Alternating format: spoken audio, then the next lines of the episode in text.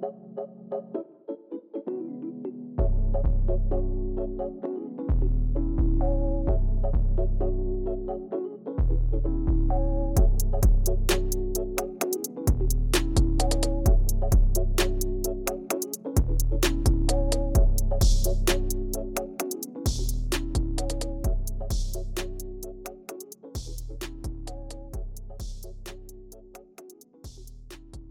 To Beyond the Lines. I'm your host, Jason Davis. You can follow this podcast on Facebook at Beyond the Lines Podcast, on Instagram, Beyond the Lines Podcast, on Twitter at underscore Beyond the Lines, and also on TikTok at Beyond the Lines Podcast. If you have any questions, comments, or show ideas, you can email me at btlpodcast213 at gmail.com. This is episode number 53, and today I will be discussing the effectiveness of the Guardian caps and whether this is the beginning of a new safety measure across all levels of football. So now, let's meet this episode's guest. My guest today is the clinical assistant professor in the Department of Kinesiology at the University of Wisconsin Madison, and also the author of the book The Brain on Youth Sports The Science, the Myths, and the Future. Dr. Julie Stamm, welcome back to the show. Thank you for having me. I'm glad to be back.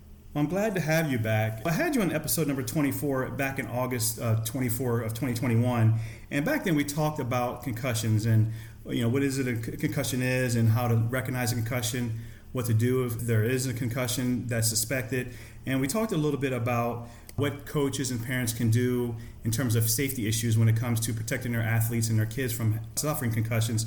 Uh, so we're going to talk a little bit about that today, but also what I want to talk a little bit about is for those who uh, are following the NFL this year, they've noticed a little bit of a change. The NFL players in those positions that are considered high impact, which would be the offensive linemen, defensive linemen, receivers, tight ends, and running backs, those particular players are wearing what's called the Guardian caps. The Guardian caps have been out for 12 years, but I think people are starting to see that now and, and they're wondering, what is this? So I want to talk a little bit about that and what that means moving forward in terms of a safety issue. So I'm glad to have you on to be able to talk about that. Yeah, I'm happy to be here to talk about it. It's definitely something that's gained more attention because the NFL is using it. So it's something that's important to inform parents and coaches, the younger levels about as well. Absolutely. So before we get into the whole guardian cap issue, uh, talk a little bit about what a concussion is and how can parents and coaches recognize or if they suspect maybe their kid or their athlete is having a concussion or does have a concussion, what can they do about that? Yeah, so concussion has happened anytime that there's a blow to the head or a blow to the body that causes the head to move back and forth. And it causes some kind of symptom for really any amount of time. So there are a wide array of symptoms, and no concussion is exactly alike. But common symptoms would be things like a headache, dizziness, nausea, uh, sensitivity to light or noise, just feeling in a fog. Those are common symptoms. Some myths about concussions are that you do not have to lose consciousness. People think that you do have to lose consciousness, but actually, only about 10% of concussions result in a loss of consciousness. So, if you're only looking for loss of consciousness, you're going to miss most concussions. And you don't have to have memory issues, although memory issues can happen as well. Confusion is also a common thing. Some overlooked symptoms include difficulty sleeping. That can be sleeping too much or not sleeping enough, having difficulty falling asleep, and also being really emotional. So, if your child or your athlete had a blow to the head and then they just seem overly emotional, like more than usual, like that can be also a sign of a concussion. If you suspect a concussion, if in doubt, sit them out right? If you're not sure, but if you think there may be a concussion, take the athlete out of the game, especially really at all ages, but especially at younger ages too. There's the risk of complications if they have another hit. So, second impact syndrome is not common by any means, but it will occur sometimes when a child has a concussion and then sustains a second blow before that first concussion has healed and that can be deadly. So it's it's not common at all, but it is something that you just don't want to take that risk for. And also the risk of having a second concussion and having symptoms last longer are all higher uh, if you don't take them right away. Absolutely. So I, I mentioned a minute ago again, you know, the Guardian caps have been around for 12 years now. So why do you think it's just now reaching the NFL level? Yeah, I'd heard about them at least in some research for a little while you know, I think that the NFL has a lot on, on their hands with the repetitive brain trauma issue. And I think they're looking for ways to do something about it or at least give the appearance that they are. Mm-hmm. And uh, one of those things. It's something that isn't mainstream yet, but now probably will be. And it's something that a little something they can do to at least seem like they're really taking a step in that direction. Absolutely, like as if they're addressing the issue. Yes, yeah. Now, how much it's really addressing it, mm, maybe that's up for debate for sure. Well, and I imagine too that the science may not come back for a few more years in terms of what's going to happen. And again, these the players are using it in practice; they're not using it in the games as of yet. So, and in practice, as you may know, or some of the listeners may know, the players in practice aren't hitting as hard as they do during the game. So, even if the data comes back in a couple of years saying this or that, how much can we rely on that when they're not going full speed and hitting as hard or hitting as often as they do in the game? So, some of that or a lot of that information is probably going to be skewed anyway. Yeah, and you know, it is interesting. So, in practice, most of the impacts that are sustained over a season occur now, not necessarily at the NFL level. This is data from you know high school and college. Most of the impacts happen in practice because we're just in practice for a greater amount of time. Mm-hmm. But more concussions occur in games because it is higher speed. People are taking risks that they may not take in practice that game environment is different. And it's definitely different in the NFL because they are much more limited on what they can do. Like, of all of the levels of play, the NFL has gone the farthest to limit contact in practice. So they really don't hit that much. And these guardian caps are actually, from what I read, only being used through the second week of preseason camp. Mm-hmm. So they mm-hmm. don't even have to be used throughout the season. And again, they don't actually hit that much during the season in practice. Right. But it's really from the first contact practice to the second preseason game, about two weeks. So I think it's it feels like an effort to look like they're doing something, but the actual outcome of that, I don't know how useful that'll be. And even, you know, these guardian caps, the NFL is touting that it can reduce the impact by 10 to 20 percent it's not actually that much. And how meaningful that is, is is kind of unclear, and might have some positive outcome, some positive difference, but it's going to be pretty small. And the number one thing is that the brain will still move in the skull. This does nothing to make the brain more stable in the skull. So, an impact to the body, like you don't have to hit your head to have a concussion. Impact to the body that makes your head move back and forth, kind of like whiplash effect, can still cause a concussion. So while this might give some degree of benefit, it's not solving the problem. And I think that's an important thing. When we had better helmets introduced over the years, people started using them as a weapon, right? They had that feeling like they were invincible. And so we've seen changes that way. I just hope that's not what we're also going to see with the Guardian cap and practices. Now that we're seeing the Guardian caps at pretty much all levels of football now, is this a good first step in protecting player safety? That's a great question. It's a step. I think that it may be relied on too heavily because it's just you know something on on the cap. But I think you know the biggest step we can take is just minimize, if not eliminate, those impacts as much as we can. Because even if with the Guardian cap on, even if it limits it a little bit, the brain is still moving in the skull. And at the younger levels, the other issue is that the neck is weak, right? So especially at the youth levels, but even you know into high school, their necks are not as strong as these college and NFL players. Absolutely. So when they're taking an impact, their head's moving back and forth more like a bobblehead. And with the weight of a helmet that, especially at the youth level, is often already too big, mm-hmm. then you're adding this guardian cap on, and that's even more weight. Um, although I'm sure they're relatively light, but it's still ounces at least. Uh, so we're still seeing forces transmitted to the brain because of that head moving back and forth. So while it's it's not going to harm anything, you know, other than maybe a little bit more weight, shouldn't be seen as like the major step that's going to make a big difference. I worry that it's going to be relied on too heavily as being, oh, they're wearing these caps, then this is really going to keep them much safer, and it's that's just not entirely true. Very good point. Well, with all the concussion talk and debate over the last 10 years or so, why do you think it took the NFL to finally take this step, as small as it may be? Yeah, you know, I think there's always resistance to change. I think the Players Association, I don't know the level of input they had on this, but while they definitely want to protect themselves as players, they also may not want to wear these things in practice, right? right. There's that piece, like getting everybody to get on board and agree to it. The positions that they chose are the highest risk positions, although there's no reason not to have everybody wear them because impacts still happen. Right. And those positions tend to have more impacts at lower G force level or rotational force, whereas you know your wide receivers, cornerbacks, they tend to have bigger impacts, although fewer of them. So you know you could argue that everybody should just be wearing them, and some coaches are doing that, which is good. If you're going to apply it to some, apply it to all. Mhm. But you know it's hard to say why it really took so long. You could say that about a lot of the safety changes that have happened, and not just with the NFL, with hockey, with in the NHL and soccer. You know, we're seeing that worldwide right now with soccer, with rugby. So that's not a, a unique thing to the NFL. Well, I think in particular to the NFL, some of that may be because it's an admittance to a certain problem that's going on that they've denied for, for so long. So I think that's, that's part of the, the reasoning. Yeah. So as we talk, certain positions are wearing these over the training camp and practice.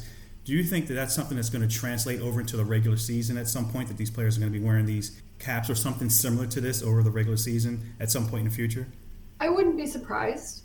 We'll see what the data comes back at. I do wonder. You know, the NFL doesn't always like to share their data in this way that other research data is shared, but we'll see how that comes back. I do think, though, that it could be translating over, but I think it will depend on really how many contact practices they have.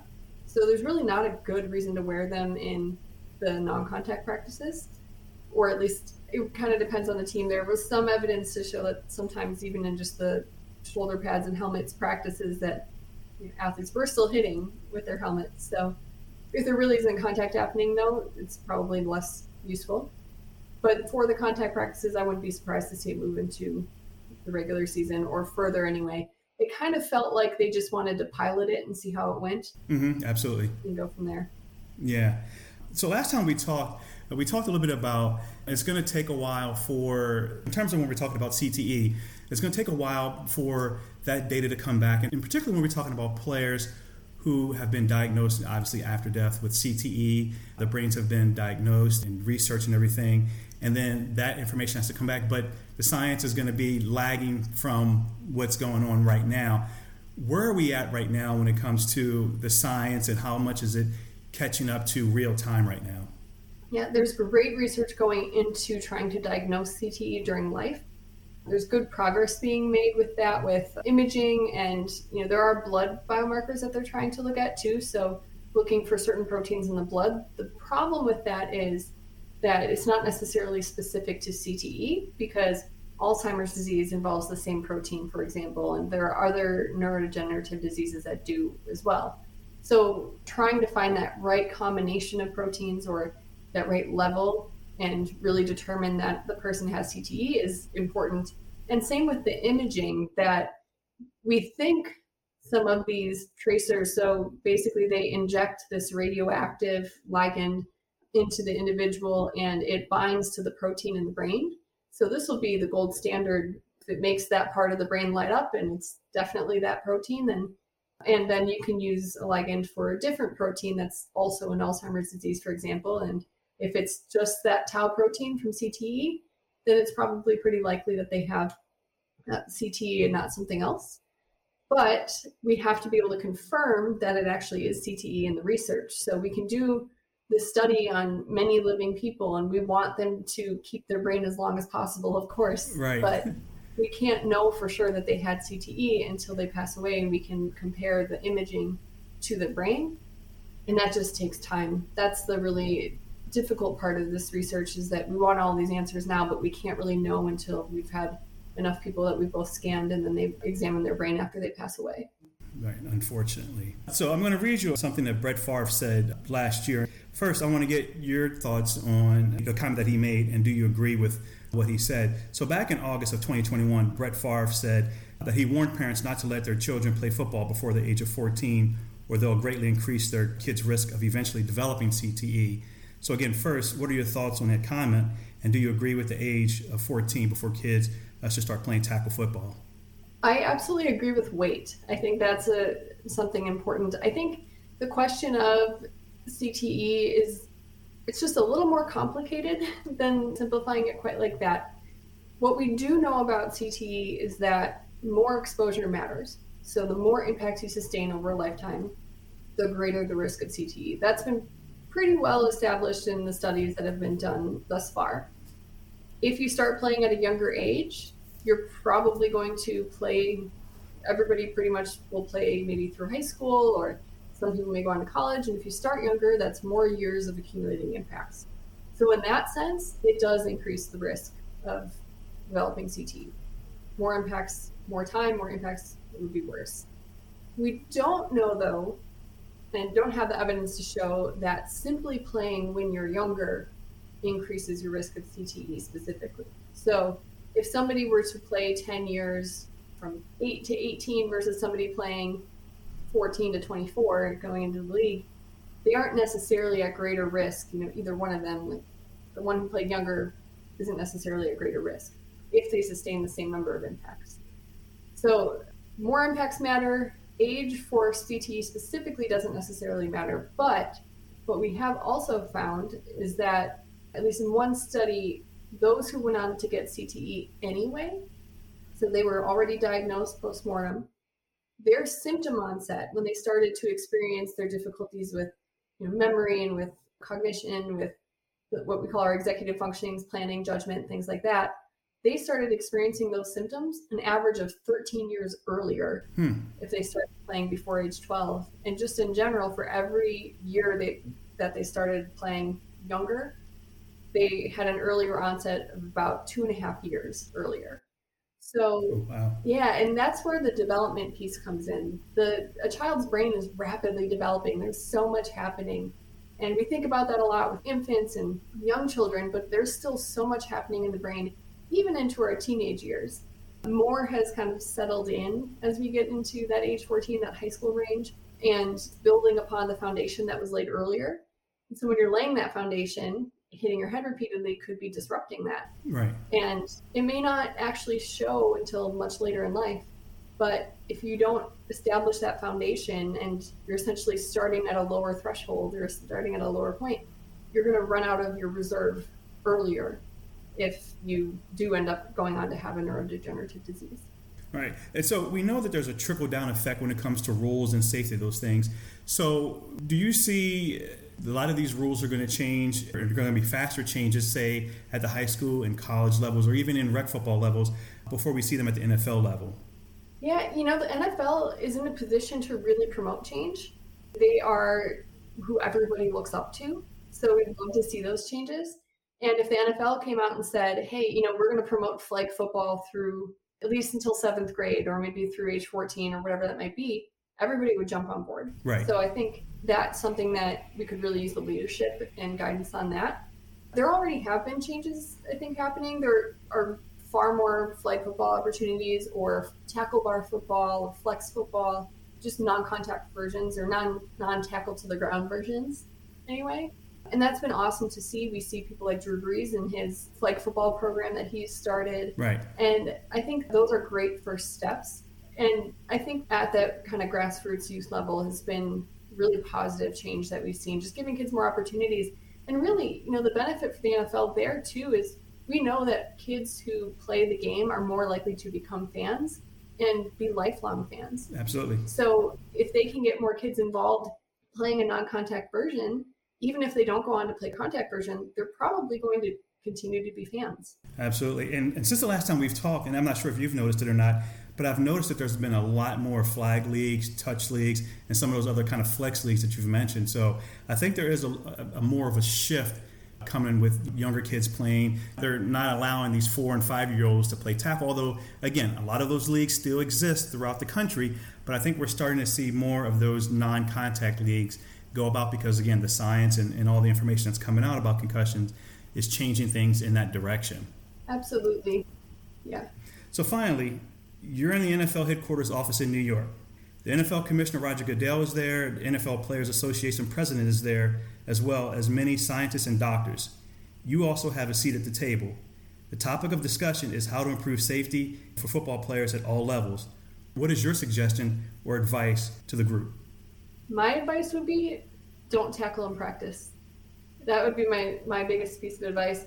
There are a lot of really successful programs who have gone on to win state championships, the college level, win you know conference championships, who don't tackle in practice. Maybe they do a couple of times early and that's it. Chris Borland is a former Badger football player, Wisconsin Badger, and he played in the NFL for a year as well and then retired out of concerns over repetitive impacts. And he would say that he never learned how to tackle properly. Mm-hmm. He was an animal out there and went and tackled anybody, you know, did whatever it took. And great athletes are going to do that, right? Right. So taking away those impacts in practice means that you are substantially reducing the overall impacts. We're never going to prevent every concussion. It's just not going to happen. Right. But that will prevent a lot of concussions. There's evidence that sustaining more impacts over time increases the risk of having a concussion. So people who had a concussion had sustained more impacts in the week and even the month leading up to the concussion compared to those who didn't sustain the injury. So there's a lot of benefit that comes just from not hitting. And it's not just the brain, right? Like less impacts means you're keeping your whole body healthy and that leaves you ready for game day. Absolutely. And to your point, I believe there was a school in New Jersey, and I think there was several other ones, particularly in North Carolina. Those high schools won state championships without tackling it all in practice. So uh, that's an excellent point that you made. So I, I, think that's probably where some of this is going to be heading. I think there's going to be a mixture of taking away a lot of the contact days or going to no contact at all during practice. And I think some of that NFL model where they're really not hitting much at all during the practices anymore during the training camp and preseason uh, schedule. And I think that's going to trickle down as well, where they're going to try and protect some of these players. And I think that's a wise move. I agree. And it's not about people will say, like, oh, you know, I don't want my kid playing football or you know that kind of thing and it's not about getting rid of the game or it's not about keeping people out of the game it's about how do we help them to play safely and i think those are the major steps that need to happen to keep people involved keep people in the game like for physical activity too. You know that's so important. All of the bonds and the so many benefits of sports. You know we need football. We need that the game. It's how we can have them get all those benefits without the consequence for the brain. Absolutely. One last thing. I know how I feel when I see parents or coaches or whoever post things on social media with these six and seven year olds hitting each other head on. And I just cringe when I see those things and, and just know what those kids are heading for. And not even just from a physical standpoint or a concussion standpoint, but from an emotional standpoint as well. Because you got these kids, you know, oh, you got hit, you got hit. And, you know, these kids are like six and seven years old and they're going head on. So I can imagine for you, that's something terrible for you to watch. Oh, yeah. It's so tough to watch. They're just kids. They are not making an informed decision to do that. They're making it based on, like, everybody's telling me I should. And they don't have the ability to really understand the long term consequences. They don't really have the ability to understand short term, you know, what a concussion would do to them with school and friends and all of that and the adults should be the ones protecting them right that's the job of parents and coaches we should be protecting them mm-hmm. and it's yeah it's really really hard to watch but they can still play the game and you know, there's research with hockey that shows that even without checking the kids have a blast like they love the game if they haven't been introduced to checking it they don't feel like they need it to have fun right so they can still have all the fun and enjoy it but not do those kinds of drills right just enjoy the game in a safe manner yeah, exactly. Well, Dr. Stamm, I really appreciate you coming on the show and talking about this. Uh, again, I think, as I said last year, this is something I think we need to, to keep in the forefront, and particularly as data changes, as science and technology changes, and, and all those things. I think it's something that we need to continue to discuss and, and making sure that we're keeping all the players safe and, and knowledgeable as possible. And as you said, it's not that we're trying to discourage kids from playing football or that they shouldn't play football at all. It's to be able to play it in a more safe manner. So uh, again, I think it's something that we need to really continue to talk about, and I'm glad to have you on the show to talk about it. Yeah, thank you so much for having me. Absolutely. So, where can people purchase your book and follow you on social media? Yeah, so my book, The Brain on Youth Sports, can be found on Amazon. If you search Google Books, you'll find it there on any online retailer. And you can find me on social media. You can also find it at my website at juliestamm.com and uh, on social media. I'm at juliestammphd at Twitter, Instagram, and Facebook. Excellent. Again, that book is The Brain on Youth Sports. It's a great read. It's very, very informative. It comes from a very good perspective, a very good viewpoint. It's not filled with a bunch of medical jargon that I think most people would think it would come from. It's something that's very easy to read, very easy to understand, and it really lays out everything very, very well for coaches, parents, and even players to read and understand what's going on with the brain, with sports, and with concussions. It's a very good book, and I recommend each and every player, coach, and parent get this book and read it and understand it, and that it's for the good of all the players and everyone involved. So it's a very good book, Dr. Stamm. Thank you so much. I appreciate that. Thank you, and I look forward to having you on the show again sometime soon. Thanks. I look forward to coming back. All right. Once again, I'd like to thank Dr. Stamm for joining the show. What are the three takeaways from today's episode? Number one, parents and coaches, if you suspect your child or player may have a concussion, sit them out and have them checked out by a medical professional that specializes in concussion diagnosis and treatment. Number two, just like helmets, guardian caps will not prevent a concussion. And number three, parents, coaches, and players, continue to be educated on the latest science, technology, and information surrounding concussions. That concludes episode number 53. If you enjoy this episode, I ask that you share it with a friend. If you enjoy this podcast, I ask that you subscribe. Please tune in for the next episode. And as always, thanks for listening. Take care.